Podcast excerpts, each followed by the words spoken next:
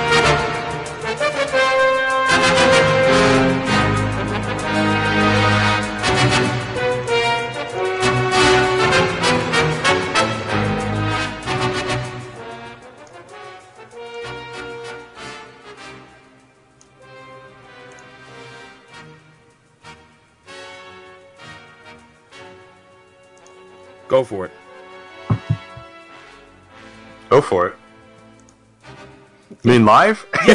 We're live, yes. oh my gosh. Are we there? yes, yes, we're here. All right, all right. Let's do this over. Everybody forget that last, like, 20 seconds. Jesus Christ. Sorry, I didn't know what the code word was. Sorry about that. You may All right, proceed, everyone. sir. All right. All right, everyone. Welcome to uh, Gundam ep- uh, at MHQ episode 194. And yes, we were back to doing the live YouTube streams. And you're probably wondering, man, uh, our la- the last episode that I saw on like iTunes or whatever was like 191. But what what's uh, what's the difference on that? So, uh, Solbro, uh, tell tell these people why we're going from 191 to 194. Is, it, is there anything missing? Do we is, is there anything that we're missing here? It's all right. Everybody calm the fuck down. Oh, okay. no, um, it's been a, it's been a little hectic in life uh, as for the last couple of weeks. So uh, I'm sitting I'm sitting on a backlog of three episodes, which are pretty much almost finished editing. Uh, this weekend, actually, I'll be dropping one episode a day, starting tomorrow with episode 191. Then on Saturday 192, and then on Sunday 193. So you're gonna get a shit ton of Gundam this weekend. Yeah. Plus, you're getting 194 right now live, and then 190, Yes. 194 will come out uh, that following Monday, the same Monday following Sunday. So uh, be on the lookout for episodes on iTunes. It's like it'll be a daily show for you guys for just less uh, for for for a week.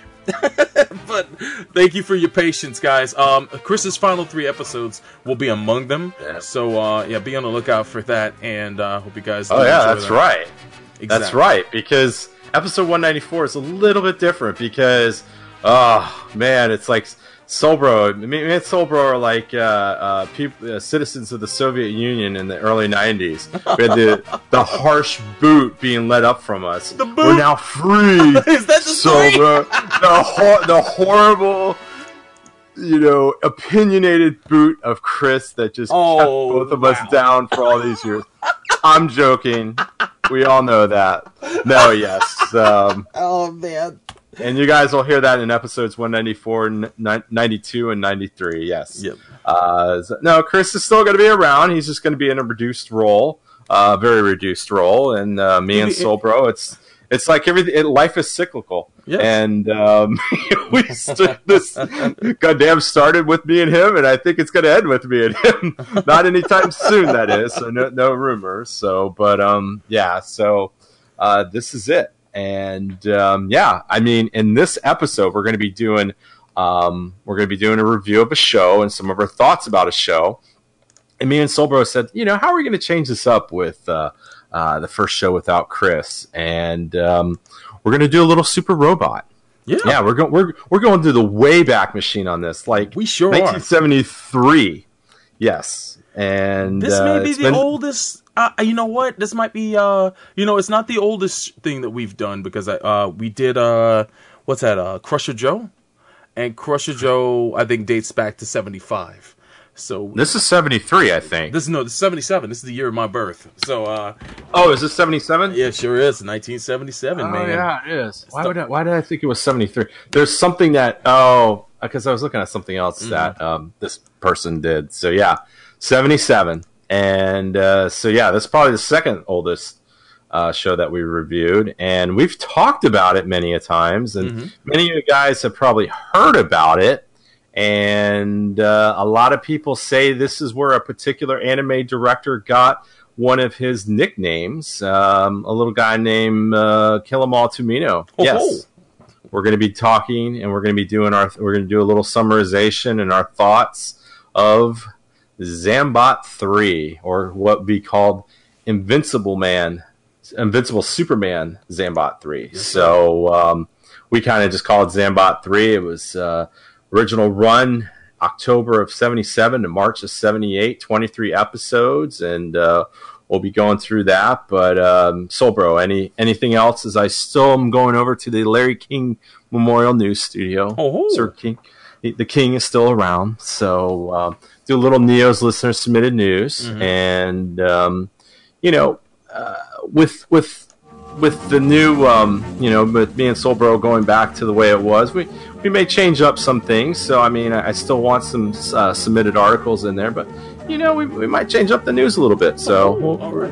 we'll, we'll, we'll just see there. But um, got a couple articles here. Start us off. Oh, the first one here is from the Foul Sorceress, and he has Mech Racing League set to open, and that's a pretty cool thing. I mean, that that just gets my interest right there because I like racing and I like mechs. So man, this is this is coming from the Nerdist podcast. And it looks like there is a company that is going to start a mech racing league, and um, I guess they are showing. This company is showing off their pro, prothesis, pro, prothesis mech racer, which of course is an exoskeleton that stands 15 feet tall, weighs about 8,000 pounds, and can run up to 20 miles an hour, climb over its way of ox- obstacles, and run up to an hour on its battery. Wow, they still can't get battery technology right. it's not the future. Sorry, I won't go on that rant. Um, but they're announcing to start the X1 Mech Racing League. So um, yeah, I mean, this is this is going to be kind of interesting. Um, you know, eh, I think this this could work, especially as kind of a fringe thing. So um, hopefully they don't try to go too big because I think this is something you got to kind of grow, uh, kind of like BattleBots. I mean, BattleBots, God, that's been around forever, but it just seems like it starts to get bigger and bigger. Um, it kind of gets into the national consciousness and then it kind of goes away. But um, uh, so thank you, Mister Foul Sorceress, for your submission. Yeah, I mean, if we're And gonna the if, we're, if we're gonna create the instruments of our destruction, we should take our time. yeah, and, and and you know what? We should we should have some fun before we do it. Yeah, So, exactly, um, exactly. Nice and slow, smooth, Yes. smooth to in the- oblivion. And I see in the live chat, yeah, Mr. Brian Shea, I was wrong. Seventy three. I pulled a Sobro. You did. I you uh, did indeed. yeah, I, I completely. I don't know why I was thinking seventy three. It was there was something else that Tomino did that was in seventy three. I can't remember. Look, man, it's all it's all right. All right, it's all right. XFL is Yeah. back. That's all that matters. Is it really? Yo, Vince, uh, Vince, Vince McMahon announced it today in uh, in uneventful news. But uh, that's another story. Yo, shout outs to Rob. Yeah. I guess he needs a tax loss again. Oh my So- god, And- and he's he's. It's, I, I think it's good, pretty guaranteed. But we'll see. We'll see what happens. But back to you, sir. Well, uh, the next one here comes from uh, Philly Gundam fan, and he says there is uh, some robot apocalypse news. So uh, de- definitely catching the tomes on this one. By all means. Um, looks like there is a leaked copy of a uh, nuclear posture review that d- Russia's developing a new intercontinental nuclear armed undersea autonomous torpedo. It's a 79 foot long Kanyon torpedo capable of delivering a 100 megaton thermal nuclear weapon has a range of 6,200 miles. It's salted with isotope cobalt 60, which will render, render the attacked area off limits to humans for 100 years. Wow, that Oh is God. just that's some that's some bad stuff there. now, So now I know why the uh, doomsday clock is two minutes to, uh, two minutes from uh, midnight now. yeah, 'cause because somebody thought it was good good to have an autonomous nuclear torpedo. So, um, man. hey, Mister Philly Gundam fan, for making us not sleep at night. I know, but, man. uh, when I open, it's always.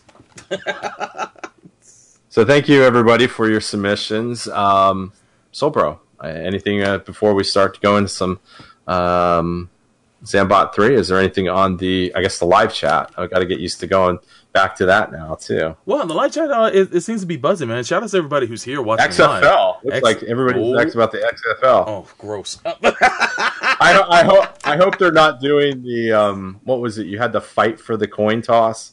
Remember, like Really? everybody kept.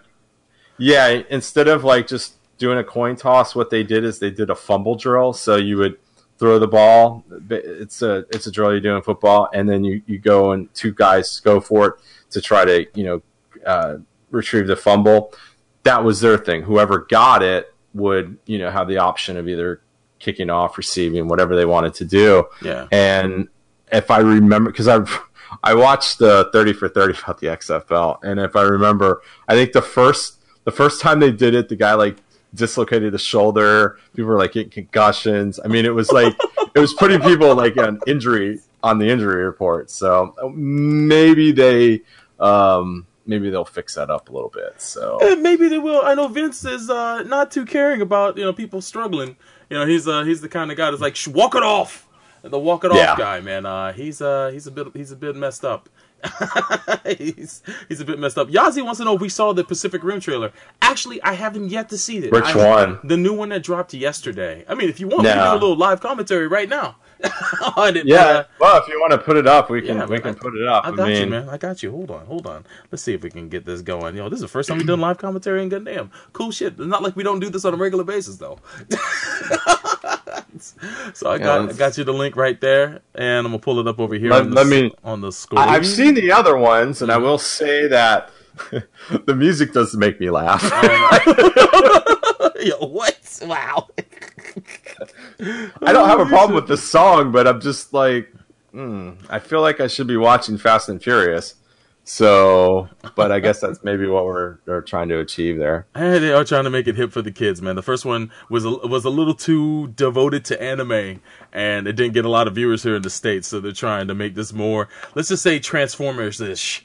Um, although I hope it to be better than that overall when it comes to uh, quality of film. And it's got a good cast, man. Um, I'm excited at least for that and how the suits look. But I heard this this trailer is mad colorful. So if you got it up, we'll go ahead and Yeah, I'm, I'm ready to hit play. I mean, you guys get to see a little behind the scenes, man. For those that tune in for our live commentaries on uh, different Gundam series that Neo and I have been doing with the one year war run back. Yeah. We always count down to one and we let it rock. So here we go. On one, we're both on pause.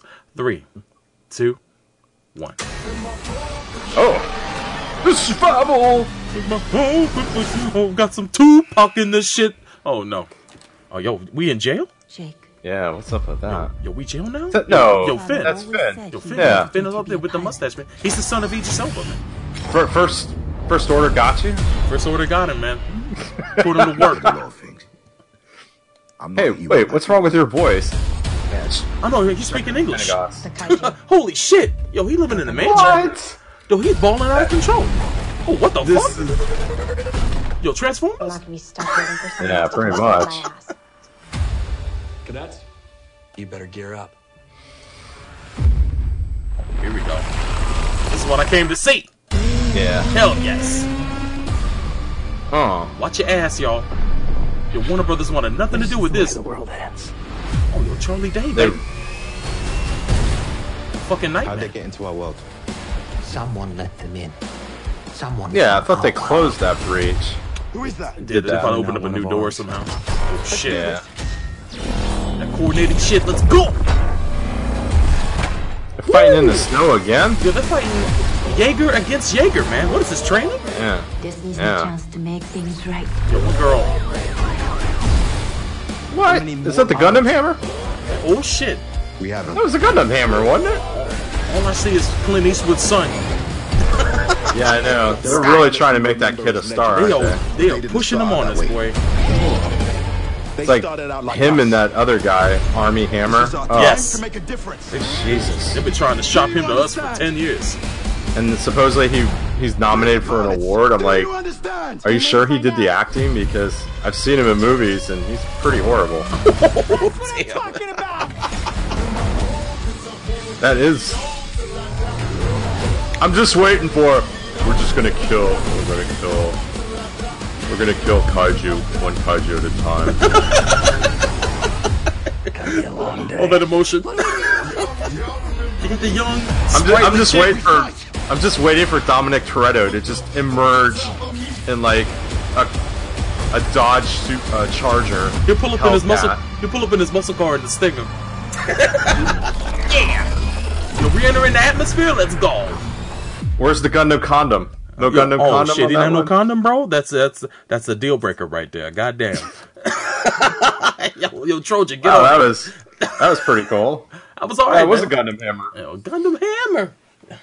Yo, so good shit. Sh- Yazzie, thanks for bringing that up, man. And uh, it looks pretty cool, man. I gotta say, it looks pretty interesting. So, Yeah. uh, if anything, uh, I'm I'm I'm I'm already in the theater day one to see it. So you you When's already know got out? my ticket uh, in March. So we're right around Oh. the corner from it, man. It's uh right down the street. Doesn't what else comes out in March? Something else comes out in March too. yeah, now. you're right, man. It, I, I think it's taken the Logan slot uh, this year because Logan made a lot of money. Oh, Ready. Player One, I think, opens Ready- up in March. Is it? I think it may be. Yeah, let me. Yeah. I'll, I'll look it up later. But yeah, uh, if someone Yeah. in the chat can let us know when uh, Ready Player One, Kaiju what else is coming out? pigs. Pretty much. Kaiju for pigs. Yo, and you know, and, and you know what? I think we. Ju- why don't they just give us the Meg- Megas XLR live action film? oh, that would be amazing. I think I, I, as much as I like Pacific Rim, I think I just would want that. Megas though would make a great movie if you think about it. It would. In today's day and age and technology and the kind of movies that people are seeing, it's a great premise and it doesn't take itself seriously. It's so tongue in cheek. It would make a great comedy and a great action film, man. And it'll have a lot of love for anime in it too. Man, fuck, I want to see that.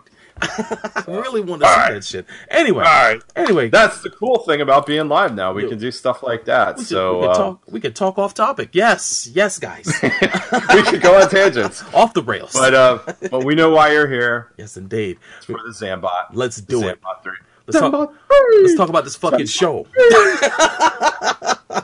All So, right, Soul Bro, give us a little quick synopsis of Zambot. I'm gonna just take So- this. I'm gonna take this plot summary from uh, A and N uh, just to be quick and dirty because it pretty much gets right to Oh, the point. man. Shout out to An- Anime News Network, by the way. They provide a lot of great information. Um, uh, before I do, We're going, we're going back to this, huh? Uh, indeed, indeed, might as well, might as well. Remember Ganoda? Yes, yes, I do. In a lot of ways, I put it out of business, probably. Oh my god, that was a lifetime ago. Holy shit, yo, R.I.P. Ganoda, man. But uh, real, uh, of course, the title of the show is uh, in Japanese is Muteki Chojin Zamboto Three, or the Invincible Superman Zambot Three. Uh, the studio that produced it, of course, is Nippon Sunrise, as Sunrise was called back then. Um, uh, di- the, directed by Yoshiyuki Tomino, of course, our favorite director. Uh, character designs by Yoshiyaku uh, Yoshizaku. Uh, let me fix my face. Yoshikazu Yasuhiko, or Yaz, as we uh, know him all too well, one of my favorite artists. Uh, mech designs by Kunio Okawara and Ryoji Hirayama. Hi- Hirayama. Um, music, of course, by Takeo Watanabe. As you guys know, he was also the composer for Mobile Suit Gundam. And if you listen to the score in this show, Jesus Christ, does this sound like Mobile Suit Gundam? the series aired in 1977. Actually, aired on October 8th, 1977, to uh, March 25th, 1978, and just recently celebrated its 40th anniversary. So, shout outs to uh, Zambot 3. We actually did it uh, pretty much within its uh, 40th anniversary so far. I know. Oh, wow. There are 23 episodes as well. So it's not that very long of a show. If you guys want to check this out, uh, hunt it down. But in the meantime, the plot summary is the Gaizok arrive on Earth with the sole intent of total destruction of the planet, but encounter a fierce resistance from, resistance from the Jin family, a group of aliens that fled to Earth following the destruction of their home planet by the Gaizok. The Jin family used their power of combining Mecha, Zambot 3, and the King Beale spacecraft to combat the Gaizok and the Mecha boosts that utilize their plans for domination. And yes, uh, this is pretty much what starts off as a uh, what you would say a, a, a rudimentary uh, super robot show, but it evolves into something far more sinister. Well, As you watch yeah. I mean, Mhm. yeah. I mean, this is uh, your typical um, monster of the week, and you know for probably twenty two out of the well, pretty much twenty three out of the twenty three episodes, it's monster of the week. Yeah. Um, each, each, I mean, it gets a little different probably past episode twenty. yeah. But um, yeah, I mean, you you have this this family, and and you know you find out that they are descendants of these aliens that landed on Earth from this um, from planet Beale, and Beale, I guess, was being destroyed by the Gaizok and the ancestors of the Jin family, uh, which include uh, Kampe, his his granddad, his grandma, his father, his dad or his mother, uh, and then uh, there's Keiko and her father and mother and sister, and then uh, Uchuta and his his parents, and they're all descendants of the of uh, these these these travelers from Beale that crash landed on the Earth. Um, about a hundred years ago, and of course. The granddad is like any other granddad in any super robot show. Uh, of course, he's that he's that kind of crazy guy because they it, it begins where they're looking for they're doing these uh, they're doing these digs in the in I think uh, Suga Bay or whatever, Yeah. and and they're looking for uh, basically the the Beale ships, the Beale first, and uh, finally get to Zambot, and you know, uh, the equipment is from you know it's it's of alien origin, even though the Beale people look exactly like humans, and of course you have the three parts that become Zambot three, which are the Zamace, the Zambul, and the Zambase, and the Zambul looks just like the G-Bull Yeah. from uh, Mobile Suit It Gundam. sure does. Oh my Uh, goodness. the Zamace is like a flying. It flies. It's kind of like a a weird like flying shuttle thing that becomes um what does it become? It, it becomes a smaller smaller robot which transforms into what is it called? The Zam. Uh, the Zam. Oh, oh, the, sorry. the Zambo Zam- Ace. Zambo yeah. Ace, yeah. Yeah, this it's the Zambird and then the Zambo Ace. Mm-hmm. And the Zambo Ace is just basically it seems like a smaller, like less uh, pumped up version of Zambot 3 and they have guns and they have all, you know, and of course every episode, especially in the beginning there, you get a little bit of like, hey, grandfather says, "Hey, try this, try that." You know, good thing we have this. It's a good thing we put all that. I mean, some of the weapons um you know, of course, the three of them do the Zambot three, and main weapons include arm punch. They had a they had a grip. They had the Buster missiles, which are like these spinning things off their legs. The Zambuster, which uh, almost like throwing stars. Oh, yeah, and of course shurikens, the absolutely. crew they call the Zambot moon attack, which basically is looks like a half moon that comes from the uh, top of you know the uh, the V fin of the Zambot. So. Uh, Um, Ya- Yazi in the chat raises a great point. A lot of people probably have not watched the show, but are super familiar with it thanks to Super Robot Wars, since it's been in several of the games. Mm-hmm. And uh, I remember playing one that su- was involved in there too, so it was my first exposure to the series as well. I didn't really know much else of it, but it took me this long to get to it. But yeah, man, let- let's let's dive in, man. Let's Yeah, uh, that's that's that's, and of course they're going against the Gaizok, who are in this large, uh, led by this guy called, and this is a very original name, Oh. Killer the Butcher. Killer And the Butcher. is he's just kind of a crazy little guy that likes to watch people die and, and suffer. In the meantime, he likes to play music, dress up, Listen to Elvis. yeah. Um, yell at his two minions, Mm-hmm. Beretta, Geezer, and um, yeah, gotta listen to Elvis. And you know he's dispatched by Gaizok, and we see that Gaizok ends up being like this, almost like this floating eye that looks almost looks like an amoeba or something. Oh yeah. When you finally see him, and um, yeah, so uh, and I guess we can. In a little bit, we'll we'll, we'll kind of get the hook. So, spoiler alert on this one. Yeah, but, matter, um, matter of fact, uh, for this- those, for those, if this is your first time watching or listening to one of our reviews, we definitely go in depth. So we talk about spoilers pretty much throughout the conversation. So if you haven't seen this show and you want to know about it, that's awesome. Uh, I'm sorry we spoil anything for you, but um, if you if you do want to, it's also a forty-year-old show. Yeah, so it is. So it's, as the poster right here is showing. yeah, right on time. But uh, yeah, um, yeah, we're we're gonna definitely get into uh, all the all the the uh, meat of the show. So definitely be warned if that's the case. But yeah, man, how about that first? Uh, I guess the first arc of the show, man. Uh, I, I, I, I, it was it seemed weird to me because going into this, I knew. Uh, how demented the show was going to get, thanks to you watching Well, it years before- ago but- and you telling me yeah, before but- you, before you go into that, this is, and I, I know people in the chat have already talked about this. This is basically where uh, Tomino got the Kill 'Em All Tech yeah, uh, nickname because at the end of this show, uh, there's a high body count, and not just a high body count when it comes to uh, the baddies, but uh, a high body count um, to main characters. I think I believe there's about seven or eight main characters uh, that are killed uh, Yeah. within the last two episodes, Mhm. and then of course um, about episode 16 on. Um, we get introduced to something called the human bombs that just Oh. uh, so but um so bro go into your your thoughts of the first arc of this show Yeah, um, uh, just to give Neil all the credit, he watched this show like almost ten years ago, if I recall. Yeah. yeah, you watched this Yeah. a long time. I think right before we uh, started watching Gundam, around the time started doing Gundam around around the time that we did start Gundam, you had because I always I always show. heard about it, Mhm. and I was like, everybody keeps talking about how this guy, you know, th- you know, because this is the this is the show that everybody compared to the ending of Zeta Gundam because Yeah. Zeta Gundam you have about ten or so main characters that bite it, Mhm. um, and this one, it's uh, you know, it's it's it, he was he was definitely finding his groove here, so exactly. but and yeah.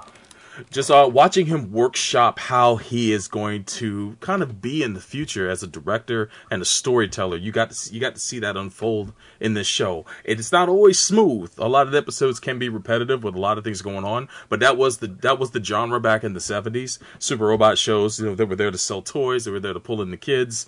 But Tomino pulled a mind trick, and he got he wrapped a a super robot show in the guise of a Holocaust story and man is is it a rough story that he tells. Uh you know first uh, you can see um the collateral damage that these robots cause whether it be the uh, mecha boosts or what i like to call the robo kai- kaijus.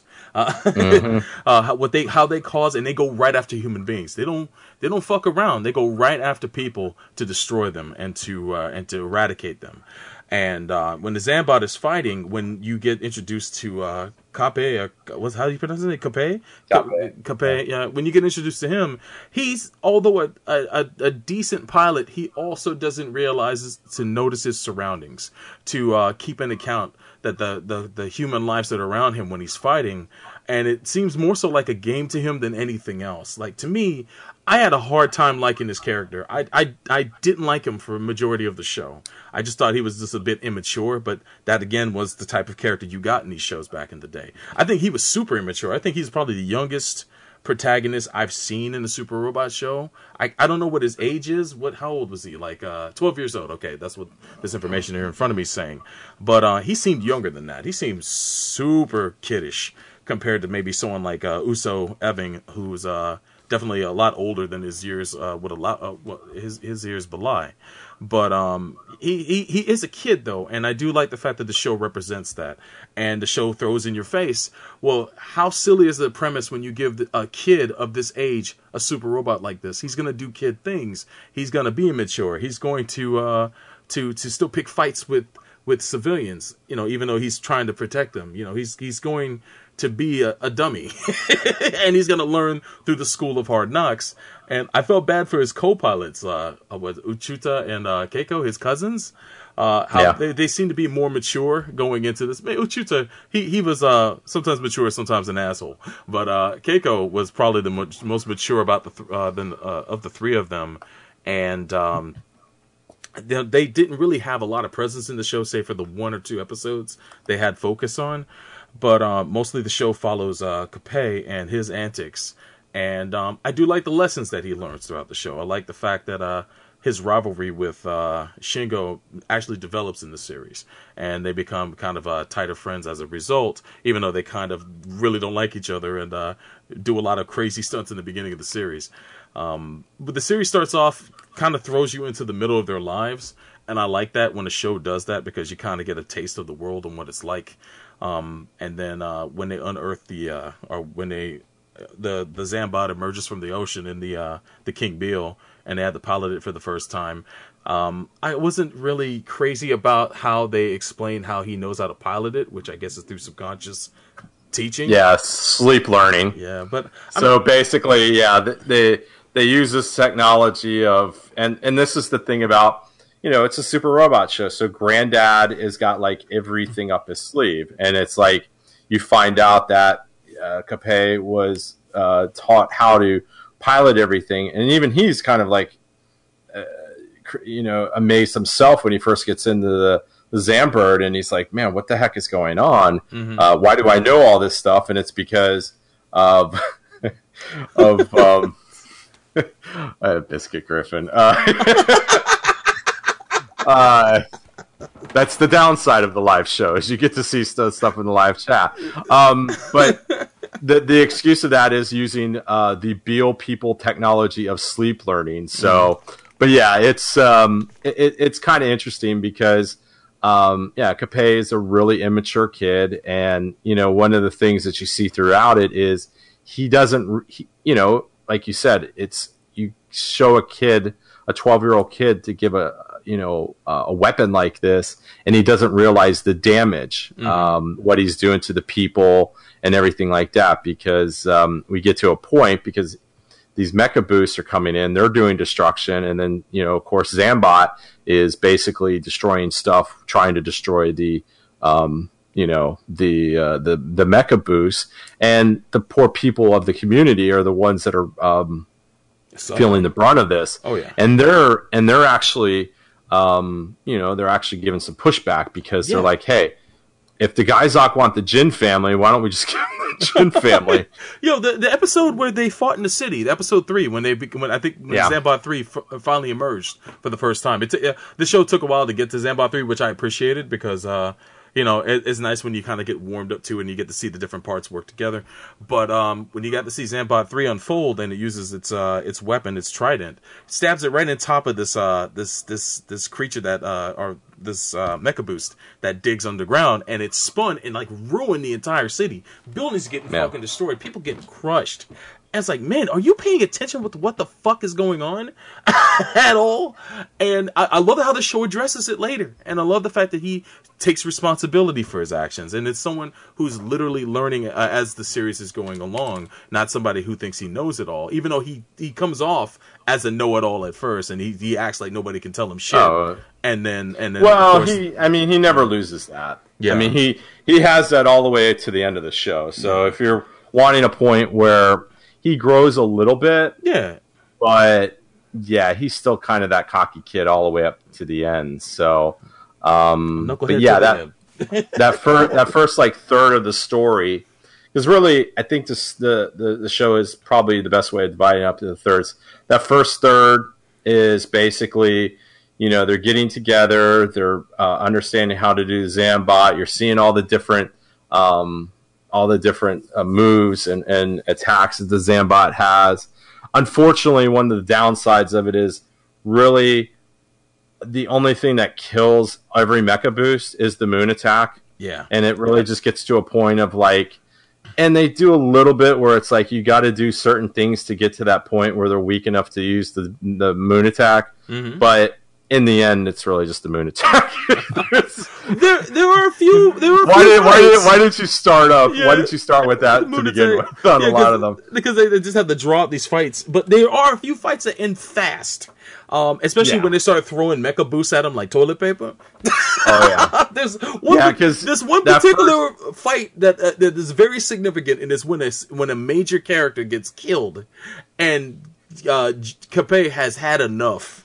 And the shit that he does, the technique he does, I think is amazing. He he, re- re- you- if you recall, um, he asks um, Uchuta to shoot a missile at him, and then he catches the fucking missile and he dunks it right on that motherfucker and destroys that shit with the missile. And he's in the form of the Zambo Ace at the time, so it's not like he even had to use the moon attack. It's just he was pissed and focused, and I, that is a that was a moment in the series I really appreciated from from what he did right there, and um, the fact that they did start to very uh, uh, add variety on how they were taking out these uh, mecha boosts at the time.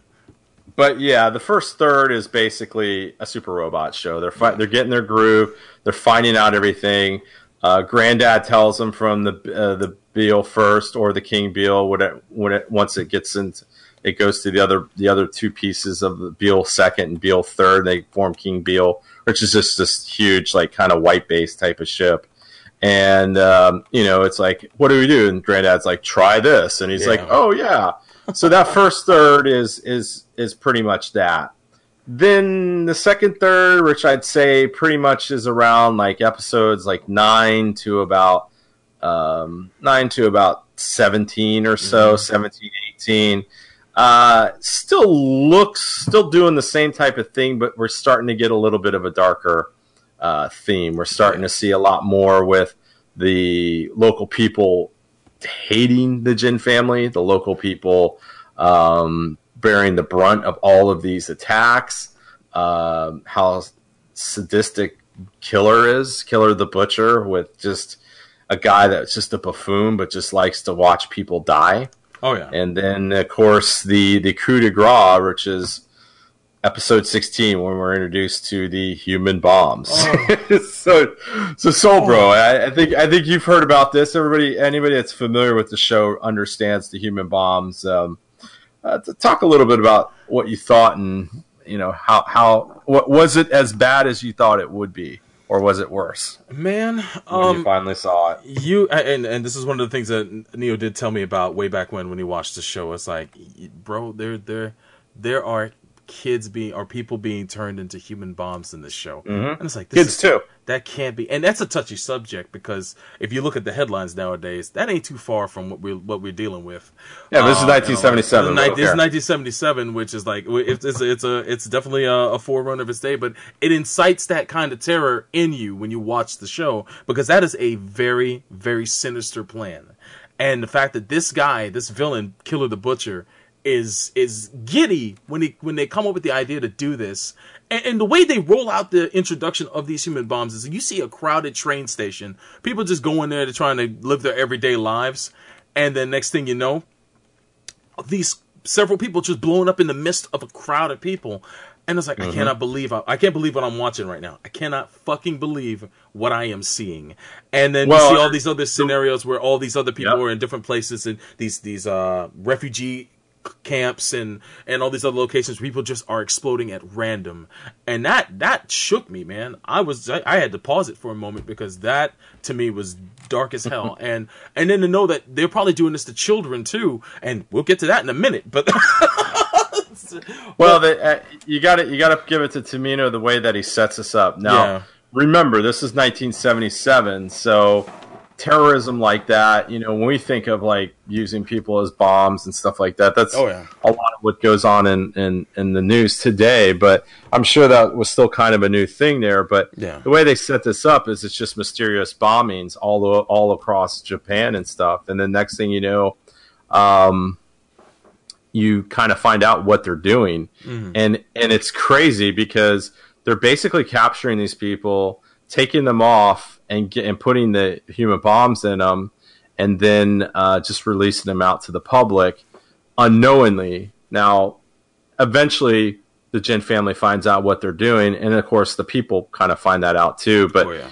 even then we, we get these things where there's a group of them that the Jin family actually um, they save from the Bondoc, and it's just a whole bunch of people that have the human bombs because they get a little it's a little scar on their back, and they actually they actually get out and they're walking, and it's a whole different thing. It's men, women, children, and they're just walking and they're trying to walk away from where anybody's at because they're they know Walking Dead. That's what they they're- know that anytime they're going to die. Yeah. And one of um uh what is it? Kozuki's Kozuki's like this kid, local kid that um uh Kape has kind of like a rivalry with and um you know uh Kozuki's his family got displaced and one of his buddies gets the star on his back and it's pretty sad because this kid's just walking and next thing you know he's like I don't want to die. Yeah. and He was trying to be strong. Yeah. And then he starts trying to go back to where um, you know, the cities are, and the people grab them and they're like, no, you can't do this. And Yeah. next thing you know, all these people just blow up. The the thing that's and, and you it's because they all have bombs. That shit was a huge explosion. So you know it was like a chain reaction explosion of of, of high Yeah. magnitude, and you see it off in the distance, and you see Jin, so you see Cape, uh, get rocked to the core by that shit because it was someone that he Yeah. Mm-hmm. knew directly that died as a result of this. The thing that got me about that scene is what you just mentioned. How at first he was super, he was real strong, man. He was being real stoic, and it's like, look, I can't be around you guys. I gotta go and face this myself, and I'll be all right. He was trying to be real strong, but once they got far enough, the realization hit him that he was gonna die alone. Even though he was with all these people, it was no one that he knew and he was going Yeah. to die alone, even though he was going to get to see his parents again because they were already dead. Um, he realized that he was at the end of his life and he didn't want to die, and that is a real that is a real fucking moment in this show that I really appreciated. As Real talk, man. yeah, real, talk. It was a real moment because you don't normally get to see shit like that. You see that in movies sometimes, especially with soldiers. Um, you know, crying for uh, uh, uh, you know, like that scene in Saving Private Ryan where the where that one dude gets the knife pushed into his heart and he's crying out for his mother. That is that is some real shit right there. And this is the same thing where you get to see someone who's at the end of their mortality have to have to face it. And he wasn't prepared, and then of course the explosion happens, and it is it is a it is a it is a But sad as, as sad as that gets, Mm-hmm. you got to one up it because there's these two girls, Michi and Aki, Mm-hmm. that are kind of the neighborhood girls that are friends with Kape. And for a while there, they're actually kind of they they end up riding with him in the Zambird because the Zambird, the the two the, the parts that become the Zam, Zambo Ace feet, Mm-hmm. they they're kind of cockpits and. Of course, um, dog rides in one, and then the girls ride in there for a while, and they're kind of his cheerleaders. Well, one of those girls gets caught, and she ends up dying too. Wow. And and and uh, they, you know, uh, Kozuki tells um, uh, Kape after that, and it just really shakes him because, you know, that's when I think he kind of figured he had a little thing for her. But um, yeah, it's it, it's the the carnage in this in this second third of what is put onto that's the thing that's striking to me is what um what it does to the citizens and you can see that Tomino is a product of growing up as a child in World War II Yes. and He and how old to the war yeah and you and you see it in a lot of his other stuff and especially his later stuff Mm-hmm. but it's very kind of visceral in this one where um i mean i even I'd, I'd say in some ways the the carnage done on the population here is worse than what you see in any of the mobile suit gundams Yeah, I mean, um, even in it's Mo- pretty bad even in the original Mobile Suit Gundam, a lot of the death was off screen. In this show, it Yeah. is not. It is on screen to be seen. It's not gory, but it is. You can see that people are getting murked left and right. People getting turned to glass, Yeah. getting frozen to death in ice. it's not 80s it's not 80s ultra violence but getting gassed to death. It's it's it's it's brutal ways. People getting crushed by by debris falling from buildings and cities. Uh-huh. You know, it's it's it's definitely for a kids show. Uh, That's some rugged shit, even for kids in Japan. I know they're used to ultra violence, but this wasn't the ultra violent age. That was the 80s. This came right before it. But they didn't spare the rod in this show. they didn't spare it at all. They uh Tomino said, I'm gonna make a super robot show, but I'm gonna make it a, a horror story. I'm gonna make this uh really uh, uh, something that people will remember. And I think a lot of people do because I see influences of this show and other shows I've seen throughout the years. Daiguard, I think, is highly influenced by this shit. Um, there's one episode in particular in um, in in in, in um, Zambot three that I think Daiguard completely paid homage to. Remember the episode of Daiguard where these uh, fucking uh, soldiers from the uh, JSDF show up and decide to take control of the Daiguard um, to pilot it. And it was like a two part thing, and then they had their own robot, and uh, they ended up using it, and they ended up getting embarrassed because they uh, they really sucked at um, at piloting in general. And then the Daiguard cats had to come in and uh, show them how it's done. Well, um, same story here. Uh, there was an episode of this show where um, the Defense Force of Japan says we're going to be commandeering the King Beale, which is the big ship that uh, that that they that they use as a home base on the show. We're going to take over that, and we're going to also put in our pilots who have done nothing but simulations yeah the pilot, the Zambot 3, and man, were they chumps. I love the fact that they were grown ass men, though. I, I kind of miss that. yeah, but but the fact that they were nothing compared to these kids who were kind of and they, they, this is really where they hit home the fact on how these kids were trained, how they pretty much were raised on the uh, the sleep teaching, the the subconscious you know learning and all that stuff, and how they're basically at the right age to have fast reflexes and be able to pilot the suits um, and learn very quickly in battles. So um, yeah, it, and and, the, and you also get a point where the politicians and and of course Killer the Butcher is so crazy that like the politicians are like, we can talk to him, and he's like, yeah, come up, we'll have dinner and stuff, and blah blah blah, and he tricks them, and you just see where he does this thing where they get balloons around their arms and they're floating up in the air, and then they just, I think he shoots them down, and Yeah. they're just. uh you know, a lot of Ooh, these people are dying, and Oh then eventually you do get to see one of the politicians survives, and you know he he comes to the realization he's like, yeah, we can't really, Jin family, you need to do what you're, uh, you know what you, you need to do what you're Yeah, doing. they thought there. they can So- negotiate with terrorists. And it's like, you guys are assholes. Hey, this is no way that's going to happen. It's like, have you not seen what these people are doing? But they're sitting here lambasting the Jin family, thinking that they're the antagonists in this situation and that there's, they could reason with these aliens. And then they, they quickly learn that's not the case when they're being put on balloons for sport. yeah, it was the Minister of Foreign Affairs. And I guess uh, he had a connection to Grandma. I guess they knew each other back in the day. yeah, it was her, it was her, it was her first love or Yeah, something. So, and- she- and I guess she still kind of had a, she still had kind of a thing for him, Yeah. but um, yeah. So that's kind of the second third. Mhm. So then we kind of go into the last third, and this is when it really gets pushed into overdrive. We're really just seeing um, desperation just come out, and desperation on both sides. Oh, and. I think that that's what makes this very unique in a lot of ways. Is usually when the protagonist and his friends get a little bit of, um, uh, you know, they get an edge on the antagonist, things start to get kind of easier for them.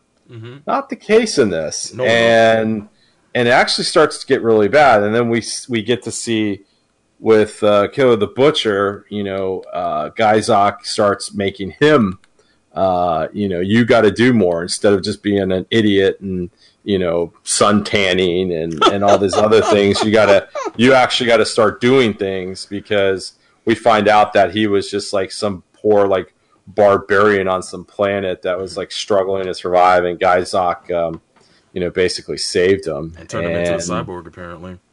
Yeah, pretty much did that. So the whole second third is trying to get into the bomb Bondock, which is just kind of weird looking ship that almost looks like a like a Buddha statue in a lot of ways, and it's you know Killer Butcher's home base and everything. And we see that they, you know, um, Zambot is able to do this, but not a, not without great cost, because one of the first things that we see is uh, granddad and grandma doing the old Sleggar. You know, we found an opening. We're going to crash one of the. I think Beale the third. They took they separated it from the King Beale and did the old Sleggar into the um, into the engines to damage it. Hell yeah. So that's our that's our first shocking thing. That was a rough ride.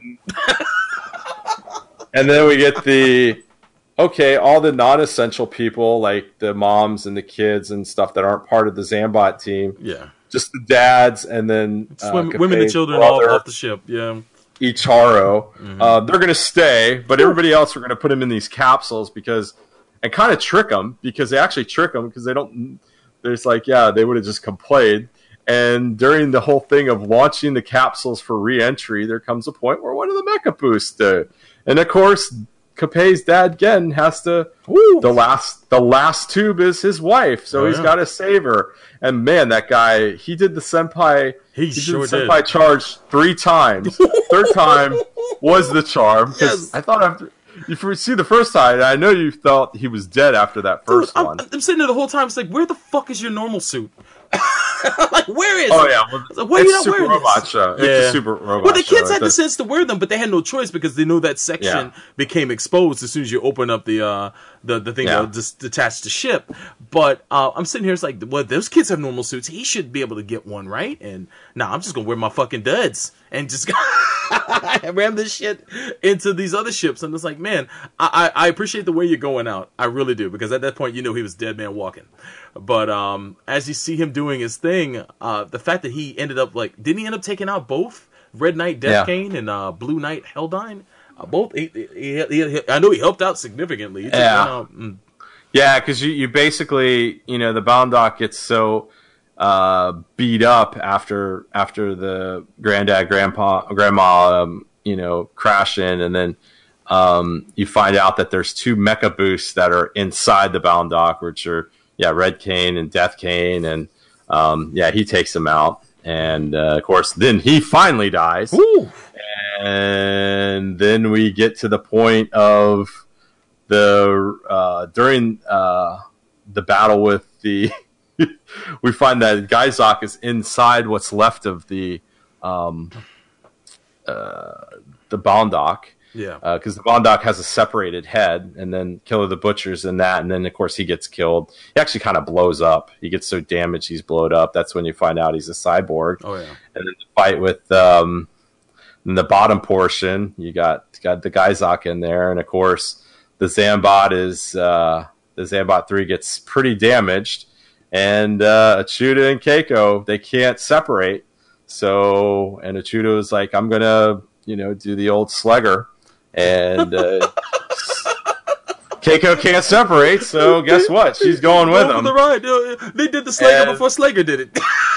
and that's even shocking because how many times do you see the, the, the, the pilots of the pieces of the mecha that combine with everything die like that? Right. And they, they both bite it. Yeah. Um, and then Porcape is fighting this, fighting the Gaizok with uh, just in the Zambo, and then his, like I said, in the feet is where the cockpits were, and his dog was in one of the feet, Ooh, and he gets killed.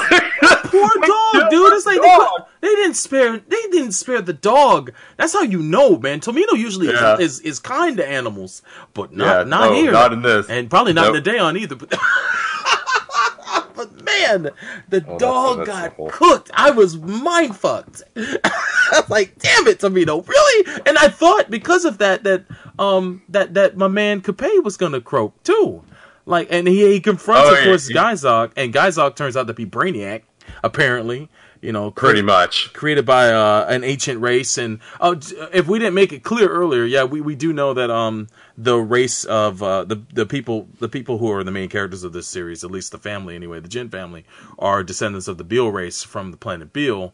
Um, and uh, that it, they they I guess they were able to escape planet Beal in a Battlestar Galactica type fashion to get to Earth. So um, yeah, it was uh it was uh pretty interesting to know what the backstory is to this, but to uh, have them face their pursuer and find out that um they were able to best him. I love the philosophical question that gets asked to uh Yeah. to Jin, and it basically they ask him, "Did they ask you to save the planet?" And it's like, why would they want to? Why would they have to ask me? This is my home. I have to defend it. I don't want to see my friends and family get killed you know the redundant questions and i don't know why this this this artificial life form would think not not realize that people are going to fight for their lives but it made the the uh, was it Gaizok tried to make it sound like they were doing him a favor by killing off mankind because there's a few rotten apples in the bunch. Every place has evil people, but this alien race Well, he, he was, uh, yeah, he was, well, I mean, Gaizok was a damaged computer. yeah basically and and he came into that whole thing of like you know humans they they do these evil things to each other. So the few that are evil means all of them are evil and they need to be all exterior but yeah you're right. I think this is where the show goes from what it is in the first half first third to the to the last third. This is where it gets because it's a very interesting question and, and it's almost kind in a lot of ways it we've seen some things in Gundam, but that's more like for you know why are we fighting and things like that. It, it's kind of the same way, but this one's a little bit more direct because he acts. You know, Gaizok says, "Why are you fighting for these people? Because they're terrible, and Yeah. did they ask you to do this? And are they even going to thank you thank you?" yeah and that's basically how the show ends is at the end he's able to fight off Gaizok, survive and uh, is thrown out of the you know the the Zambo ace. There's not much left of him. He gets out, and then he passes out, and Michi's holding him, and then all of a sudden, all the people of the town come around and just say thank you. So uh, it's kind of how it ends. So um, that's kind of it with some of our some of our stuff. Any Well, other any other things that you have in there? Yeah, I got a few. Uh, I got a few. Uh, I got a few uh, dibs and dabs, man. Um, I got to say the animation uh, of the time was was pretty rough, but it got better as the series went along. Um, especially in the last three episodes. Oh, yeah. and they stepped it up uh, animation wise. I mean, it's not as good as some of the stuff you see in later years, but I'd say that uh, they definitely put their best uh, work into those final episodes. Um, as I mentioned before, there were tone issues. Um, you know, it would be silly at times. I hated, I absolutely hated fucking Killer the Butcher. I thought he was just way too silly. I was hoping that he would get killed halfway through the show, and then someone else would replace him. Um, only because he was kind of like the, the the the the first boss, and then you get the real mastermind showing up later. But they saved the mastermind for the last two episodes. I mean, Gaizok would show up every once in a while, but not really um, be uh, Really, you hated player. you hated I Butcher? could not stand him or his subordinates. I, what, what, what did they say? I a butcher. If I heard that shit one more time, I'd lose my fucking mind. I hated that character so much. I wanted him. I was just wanted someone to shoot him dead in his dome for real. I thought it was. I actually Oh. thought it was pretty good in the fact that you he didn't really have an agenda. His No. agenda was just he just liked was- watching people die. He was- and he was- he I was- thought in some ways Yeah. that was kind of um, that was kind of harder to fight because here's a guy that has you know he has no agenda. So you're just sitting there basically you can't really reason with him. Yeah, you know it's not the the Shar Armor why are you doing this? All the you know why can't we why can't all of us get along because we're all evolving? Here it's just like this is just this freaking crazy guy that's being told by some disembodied freaking eyeball Yeah. that looks like an amoeba to just destroy everybody and especially the Jin family Yeah. so he was a very yeah, jovial he was, uh, sociopath. he was goofy. Yeah. I, I'll, I'll give you that. And, which is and I typical mean, of the villains of that time. So I, I, I will, Yeah. I, I will stand down on that front. But yeah, I wanted him to just get offed so quickly. I it just, I wanted somebody with some some pathos to show up also, and and you know be a more challenging villain. I would say. But uh, he, he he was the villain that we had to deal with most of the time, and I, I got accustomed to it. So, uh, not one of my favorite parts of the show, but also the main character wasn't one of my favorite parts until towards the end. So, uh, if anything, but um, also um, I've got to say that uh, what is it? Um, uh, I, although I think Capet is a pretty bad lead until the end of the show, one of my favorite characters in the show was the man that would fuck with him the entire time, Shingo Kozuki. I love that guy, and um, even though he showed up and he was the dick and he fucking spread Typical rumors about thug. him, he was typical, tip, to the typical like hooligan thug kid Ex- too. exactly, but I loved him because he represented the jean the jean suit army, which is of course Amuro Ray. Fuck uh this guy. Oh, yeah. And then the dude in the day on. It's like, is this a uniform? you gotta have an afro and, repre- and wear a jean jacket and jean pants? Let's go.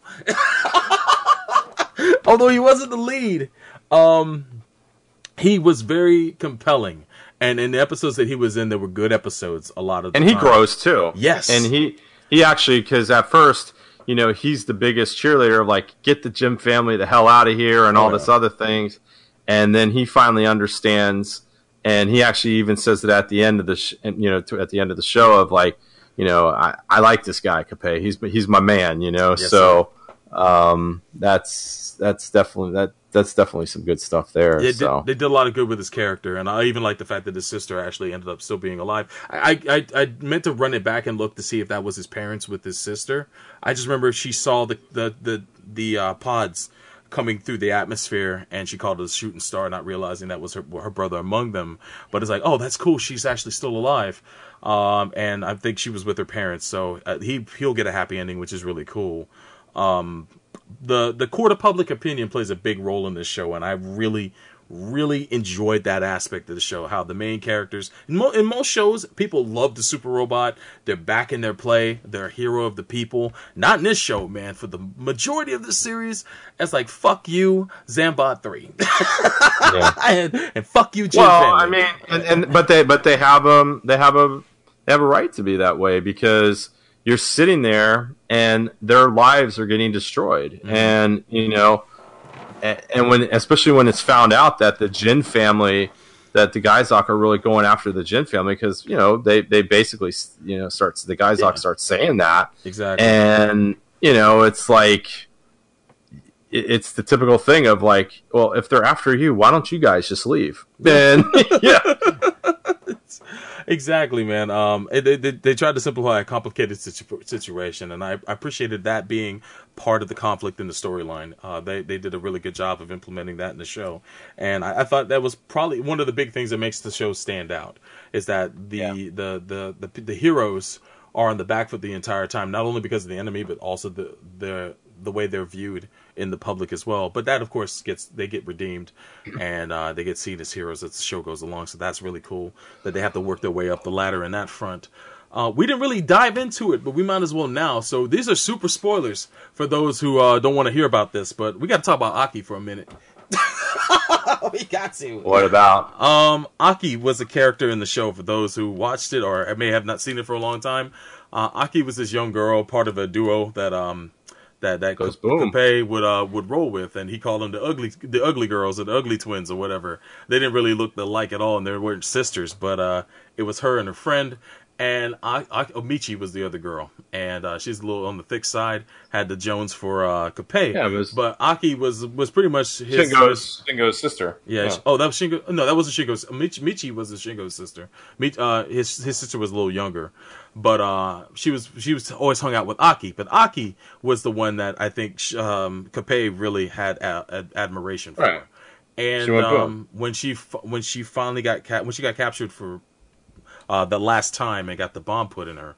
Uh, for those that don't know, um, they they built up the suspense really well in that episode. You knew what was going to happen. You knew they weren't pulling any punches, and that's something I also respect about this show. They didn't come up with some miracle solution for the bombs. If you got a bomb implanted on you, you were done. That was. I don't it. think they got any solution for the No, bombs Not at all. They didn't. Most shows, any other director, any other writer would have said, "Okay, we got to come up with a solution for this, so that way we can save people's lives." Oh no! If you got them shits implanted on you, you were pretty much a dead man walking. And same thing with Aki. You knew this going in. When Aki got rescued after she had that shit implanted into her, that it was just a matter of time before she blew up. And when and Capes and Capes sees it mm-hmm. because they they save her. They take her back to the King Beale, and he she goes into his room to to like change or whatever. And Oh, of yeah. course, he's being a little perv. Yes. and he wants to go take a peek. And then he sees that she has the star on the back, and then that's when he and she basically blows. I mean, she's she blows out his room. he, he doesn't even get to see her. He's walking back, and then the sh- uh, Yeah. the explosion goes off when he's a, a safe distance away. The shutters come down, and he's freaking out because he wants to get to her immediately, thinking that she's still alive. Uh, and then it's it's only when he gets to the surface of the ship that when he sees a piece of his pajamas, um, a, a blown up piece of it, like fly towards him, Right. He knows there's nothing left of her, and that I mean they they they don't spare you any feelings in that scene. and and, and, is- Mm-hmm. and the and the toughest thing is actually the next episode Woo. where the rooms in the King Beale are modular. Mm-hmm. So they take the crane, they pull out the the King Beale's floating on, in the bay. Mm-hmm. They pull out his the blown out room and just dump it overboard. Yeah, to give her a, a funeral at sea, basically, uh, unofficially. it's the Miss Matilda scene because everybody's on the deck of the King Beale looking at this and and that's like Silbro said there's so many things when you look at this that end up in um especially Mobile Suit Gundam there's so much there Yeah, I think I think Mobile Suit Gundam was a lot kinder in a lot of the No, I'm atrocities just- that happened I'm- in there, but this was. oh like, I'm just saying wow. some of the things that they did but Oh, oh yeah. yeah, they were kinder on the tr- on the atrocities yeah If I didn't already suspect it was going to happen, it would have been a gut punch and a half, dude. I would have,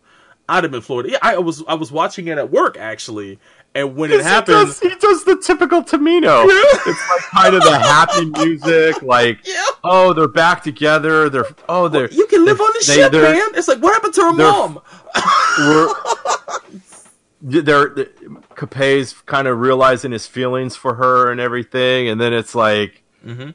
he walks away, and then kaboom! Kaboom. Oh my god! It, it is it is quite the thing to behold, and it does definitely it it sets his character arc for the rest of the series for the most part, and that's the fight I was referring to. The fight he fought that one. Um, that that one uh, mecha boost that just came out of nowhere, the Yeah. one that was like a spinning top. How he, they weren't Mhm. getting anywhere as Zambot, so they separated, and he tells them, "Is like, look, give me a missile," and he just dunks on that thing and kills it in no time. I thought that was fantastic. I thought it was a great way to to close out the episode, and then uh, of course the burial at sea. But yeah, man, that's a that's a tough one to watch, man. And uh, if you guys haven't watched the show, I'm telling you, uh, there's a lot of standout moments in this. I think a lot of animation directors in general probably got a lot of cues from the show on how to build up tension and uh, and and uh, and dramatic uh, moments as well, because uh, I think Tomino really excelled in that episode. I think as as, as brutal as it is. R.I.P. Right. Aki, man. But uh, my I guess my last thing uh is the music in the show. I thought was really good. Uh, if you like the music in Mobile Suit Gundam, you're in for a treat here because it almost seems like an extension of that score. Um, the theme song is one of my favorite mecha theme songs of all time. I let that shit rock every time. I love that song. And when they played it in the middle of uh, episodes when Zambot was coming together, I just get hyped for no reason. That shit is my uh, I, I fucking love it. But uh, other than that, man, uh, just wanted to throw out there that um, this series was preceded by uh, Brave Raideen, uh, which is uh, a series that Tomino directed uh, in 1975, the first 26 episodes. He didn't do the second half, and then followed by the Invincible Invincible Steel Man Daitarn 3 in 1978. And that uh, Tomino directed all 40 of those episodes. So uh, maybe one of these days we'll dive into one of those shows. Uh, don't know when, but we'll keep you guys posted. But uh, ratings, man. Uh, any any any last Well, words you actually- to give before uh, we Actually, I mean, any anything that you didn't like about the show, because outside of Killer the Butcher, I mean, it's, um, I mean, for myself, Yeah, I think the I think pacing fucks. Uh, the pacing is yeah, weird. Pacing and is real, for, because it, it it may have been great for its day. It might have been a fast paced show for its day, but today, um, and my sensibilities now, it's it's really slow in the beginning. The first arc is super super slow pace. It picks up the pace in the second arc, I've gotta say, but that first part is it's not a slog. It's just that it, it takes some time to get to, and I could have done without all the monster of the week. But again, that's the product Right. of its day. I guess I've grown a little past that, and uh, I've seen a lot of super robot shows where they're able to subvert that whole trope. So this is early days, so I'm not going to really knock the show all that badly for it. But th- those are maybe some of my uh, my my uh, critiques right there. Yeah, I'd, I'd have to say that would be yeah. That's that's the big thing. The monster of the week. Mhm. Um, there are some episodes, especially uh, kind of in the middle part, that are animated pretty atrociously. Oh yeah. Uh, so I mean, you know, not to be too much on that, and then of course, yeah, it- it's it's it's it's really a typical um, uh, st- super robot thing, uh, you know, show at the beginning, but um, it, it definitely it changes. But yeah, the tonal shift is it's a little jarring Yeah. um, because it could have been done in a little bit more, um, you know, uh, organic way, but it just uh, it's You that's got, it. You got Grimdark on one side, and you got really happy, bouncy show on the other side, and it doesn't always blend. But uh, I've seen other shows do it a little bit better. But uh, if anything, again, it's Tomino workshopping um, the kind of director and storyteller that he's going to be throughout the years, and this is definitely you. You can see the DNA and what he would do later on in this show. Um, or or Battler Dunbine, um, Ideon. Those shows uh, by far benefited from this show being made first. Even though this show, I guess, wasn't a success, being that it ran 23 episodes. I don't know if that was the intended run. Most of the shows back then averaged about 50. So I don't know if uh, this show was lacking in the ratings or not. But uh, if anything, it, it 23 episodes is an odd number to end on. So I, I'm- I'm I'm assuming at this point that it wasn't a big su- success. Yeah, and uh, an- another issue with me is I I, I think there, I wish there would have been a little bit more with Keiko and Uchuta. Yeah. you get a little bit of them, but they actually seem pretty interesting, and they're a little bit more level-headed than uh, Kappei. And, I'm- and I mean, yes, he's he's the star because he's in the Zambird and the Zambo, but um, they definitely had their places, and it would have been interesting to see a little bit more about why were they so even keeled because yeah, Chuda would get a little hot headed at times, but um, you know, Keiko especially. I mean, I almost think in a lot of ways, without her, they probably wouldn't have survived as long as they were because he, uh, you know, Kappei was definitely, um, you know, definitely the hothead, definitely the hot blooded one on this. Oh, yeah. So, um, but yeah, it's it's it's a pretty interesting way to see where um, kind of Tomino's developing kind of the aspects of the real robot, even though it's still in, in a super robot form. But you see a lot of the things that we start seeing in some of the other, um, especially in the real robot, um, you know, in Gundam, and even some of his other real robot stuff that he Oh. did. So, Absolutely. kind of reminds me of Overman, like an early version of Overman King Gainer a little bit. Yeah. So- it's a far more violent. You said more more violent, yes, but kind of that that super robot aspect and everything like that, but with maybe the little bit a little bit more real world stuff in it. But um, yeah, um, ratings. What do you think? What what what do you, what do you got there? Uh, me, I'm, I'm probably gonna go uh, for this one. I will go with 3.75 out of five cratered cities, thanks to nearby uh, mecha action. I'll leave it. I'll, I'll I'll leave the best rating to you because I already know which one you're gonna go with. But go for it, sir. Well, I'd have to say uh, four out of five Jim family deaths. Um, yeah, because I I, I, thought you were gonna say human was- bombs. No, I, I, Damn it! I should have went with that then. Fuck. four out of five human bombs. There oh, you there you go. There you go. Satisfaction. Under underage human bombs, Of course. right? Those- child human bombs. Those are the best. but yeah, I think uh, I think I, I counted it last night. The the Jin family, and I mean, even if you want to include Killer the Butch, I think it was about eight people, seven or eight people, and then if you want to kill Killer the Butcher, you probably it's about eight or nine. So Mhm. um, I, I definitely there's more in Zeta of of char- of you know main and supporting characters, but uh, yeah, this is this is definitely the uh, this is definitely the the genesis of a lot of that. So, So when it comes down to it, out of the t- what are the Tomino shows we've uh we've reviewed so far? We talked we most oh, the Gundam ones, all of the Gundam ones we've reviewed. uh, that- we've Or or or Battler Dunbine. uh, Garzey's Wing, Uh, uh, L-Gaim, L game, L-Gaim. uh, and then this Um, show, of course, and um, God dang, oh yeah, G- Garzey's Wing, as you mentioned. Jesus Christ, I'll never forget And then- that. Um, Yeah, and then what was the uh the other one? Um, I know right now that leaves us with uh, Raideen, um, Overman King Gainer. Uh, was it Z- Zabungle as the chat's talking about? Shout outs to Zabungle, by the way, guys.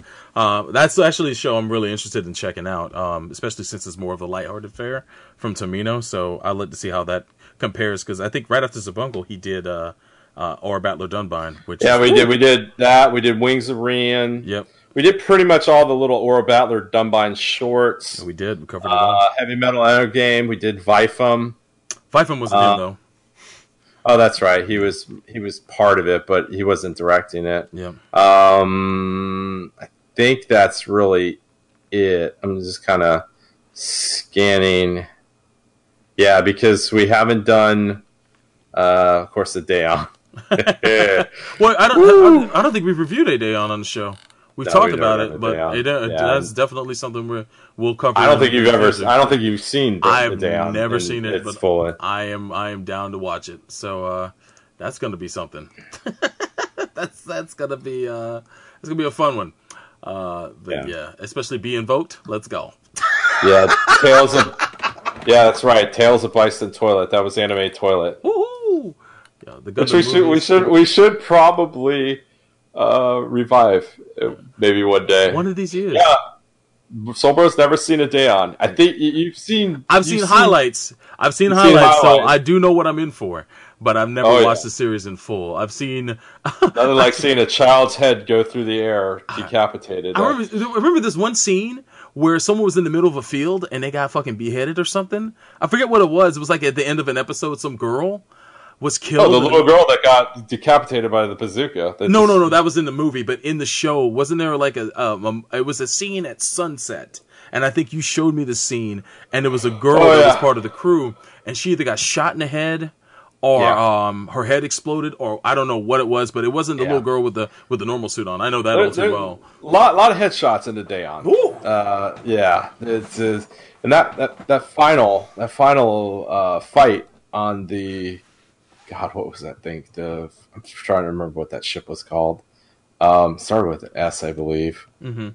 Um, but yeah, that that that thing's bad because I mean, what's you know, uh, way to cap off uh, total destruction when you get um, you watch a pregnant woman get shot in the face. so um, fudge. yeah, Oh no. Oh yeah. That's so bad. uh, That's bad but for yeah, involved. Robert Mallard says for anime toilet for the two final episodes of Ava. I like Yazzie's uh, Prince of Dumbness. oh my god. Yo, Brian Shea says nothing like seeing our hero and his love interest's bloody head flying right in front of him. Yeah, their head flew. That's the one. That's the scene. Yeah, after Yeah. she gets hit by an explosion. That's it, Brian. You nailed Yeah. it. You fucking nailed it. That's the shit that you showed me, Neil, and it fucking fucked me up. Jesus. That Awful.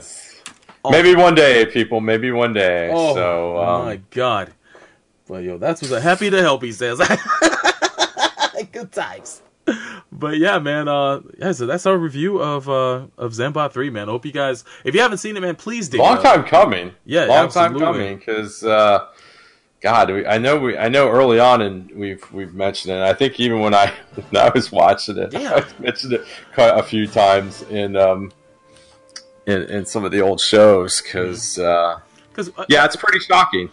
I know um I know when we were discussing as to what we are going to topic uh, tackle for this year, uh, you and I wanted to, to to go into something that was just way off the beaten path and uh, I'm glad that you suggested this, man, because uh, this is definitely something I wanted to. Be, I've been wanting to dig back into crates for like a really old anime show for a while, and it's nice to dive into the '70s. Not all, not a lot of people will dive into the '70s or the '60s for anime anymore, but you know we kind of were raised in the '80s where we got to see a lot of uh, animes from that time. So us going back that far is not that big of a deal. Well, and I also think that I, I mean, you, you got to look about who we're uh, the director we're talking about too. Yeah, I mean, exactly. Tomino is responsible for one of the biggest anime franchises ever in Japan, Mhm. Gundam, and but you you you you have a situation here where you know yes he changed everything with Real Robot with Gundam, but you can see that he was testing all this stuff out in previous shows Yeah. and that had the super because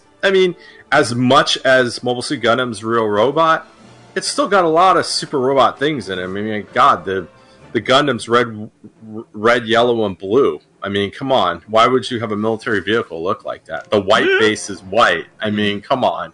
you, you have all the things like the G Bull and the Gunperry, and I mean, all that, all that silly stuff. But um, I mean, even even the gun cannons. Why are they bright red? I mean, it makes absolutely no sense. But None. uh, it, it, it makes sense, and I, I think um, you know, and, and there are, especially in the robot in the in the mecha genre, there's there's a lot of good stuff from those from that time because uh, as we're seeing with new Mazinkaiser and things like that, I mean, um, you know, that stuff's coming back. So Yeah, it is. It is, man. Uh, and it's, it's it's it's good to go back to the classics and uh, see where a lot of things um, got their start. So um, t- watching this is kind of just refreshed me in uh, mecha anime in general. And it's not often that we dive into super robot shows. So uh, if anything, we we pretty much are There may looking- be more. We're looking to change that. So uh, if anything, we'll be uh, we'll be diving into more shows like this, old and new. So uh, be on the lookout for that, and we'll keep you guys posted as to what's popping. because, like we said, the boot is gone. The big oppressive oh my god! MHQ boot Stop is it. gone. We are free. We are free. We just got Yeah. weighed down by a lot of shit that was coming out. Yes, last year was a, uh banner Oh, year yeah. for mecha anime, and so is the last couple of years. So we got caught up on the new and never really got the chance to go back and take the old. So this is not this is not on Chris and any fuck any any any No. any ima- imagination. Chris would have probably loved Well, and- to and- have and watched this what? with us and reviewed this with us. and guess what? The old's always going to be there. Oh yeah, the old's always got to be there waiting. So yeah, yeah, if- always there. if Chris was on this episode, I'm sure he would have been delighted to talk about this shit by far. So uh, Yeah. that's what's up. But um, shout outs to Chris and also shout outs to MAHQ.net. If you guys have never been there before, make sure you go to MAHQ.net. That's the Mecha Anime headquarters. Uh, that uh, you can find it uh, uh, there, and uh, there's a lot of great line art, a lot of great information on your favorite mobile suits, um, and a lot of uh, great reviews on mecha anime shows, much like the one we talked about. I'm not sure if this is up there or not, but um, I'll have to dive and find out. But they have a lot of great reviews of mecha anime shows that you could find right there at MAHQ.net. Also, check out mechatalk.net. That's the mecha. Uh, that's the forums for MAHQ.net. You can go there and join the conversation, register, and uh, become part of it. Uh, Facebook.com slash group slash MAHQ1 is where you can find the Facebook group for MAHQ. And uh, thanks for following us on Twitter at Gundam at MAHQ and at MAHQ.net. Make sure to also check out our website, which is Gundam.net, where you can find episodes posted uh, and download episodes as well. Find us on iTunes by searching for Gundam also. And uh, also want to give big props to uh, the cats over on uh, Shin Station Europe. Go to tinyurl.com slash ShinStation Europe and favorite there because they do commentaries on anime on Saturdays at 4.30 p.m. Eastern Standard Time. Check them out, man. Also follow them on Twitter at uh, ShinStation EU as well. And um, other than that, uh, Neo, uh, take uh, uh, feel free to, to close out the episode, sir. Oh, okay. Well, yeah. I mean, uh, you know, new year, new, new, new way of doing the show, new staff. No, not really. Just, just one down. And um, but yeah, thanks for uh, uh, you know joining us on episode 194 here. And I guess we're going to be going back to the the live stream of these episodes Yeah, as much as possible. But they'll, if you miss them though, you'll still be able to get them in all the other. There's an archive on YouTube, and I think you'll you put these up on um, uh, iTunes and stuff too, don't you? Yeah, yeah. This uh, I've already uh, uh, record the uh, the audio version as well, so the audio version of this will be on iTunes as well. If you are listening to the audio version and you want to run back, say for instance, our commentary on the Pacific Rim video, you just need to head over to YouTube.com/slash Gundam MAHQ. That's where you can find all the uh, episodes that we live stream. They're right there, so definitely check that out. Also, I want to let you guys know uh, after the stream is over around midnight, I'll be streaming from uh, twitch.tv slash fighters ready and youtube.com slash Shinjuku Station. Uh, Dragon Ball FighterZ is coming out tonight, and I'm Ah. going fucking in. So, I, I please, by all means, join me over on uh, those channels over on Fighters Ready on Twitch and Shinjuku Station on YouTube. You're more than welcome to come The, on the game you don't get ganged up on, right? oh my god, I was I was talking shit during the last EX versus, uh, telling people it's like, look, Uh-oh. come find me in Dragon Ball FighterZ. I y'all Oh. love to talk shit. And y'all love to say, "Oh man, Silver, you suck at this game," or they just love to target me. And it's like, well, come target me in Dragon Ball FighterZ. Come see me, Uh-oh. son. Come see me. Man, Come see me, bro. I'm man. Uh, it, he we're, go- is, he is fired up. we're going live at midnight Eastern Standard Time. So please come on out and rock it with me, man. And thank you very much to going. So make sure to follow this channel on YouTube, by the way, youtube.com slash Gundam MAHQ if you guys want to be alerted to anytime we're going to be doing streams. And uh, thank you for doing so, man. Back to you, Neo. All right. Well, thank you everybody for uh, joining us for the first episode of 2018, and we should be able to do this in probably two weeks again. And um, you know, just hit us up on all the the little media that Solbro said, and uh, if you have any questions in the meantime, just uh, shout out, give us an email or or whatever. So we are out of here. Peace.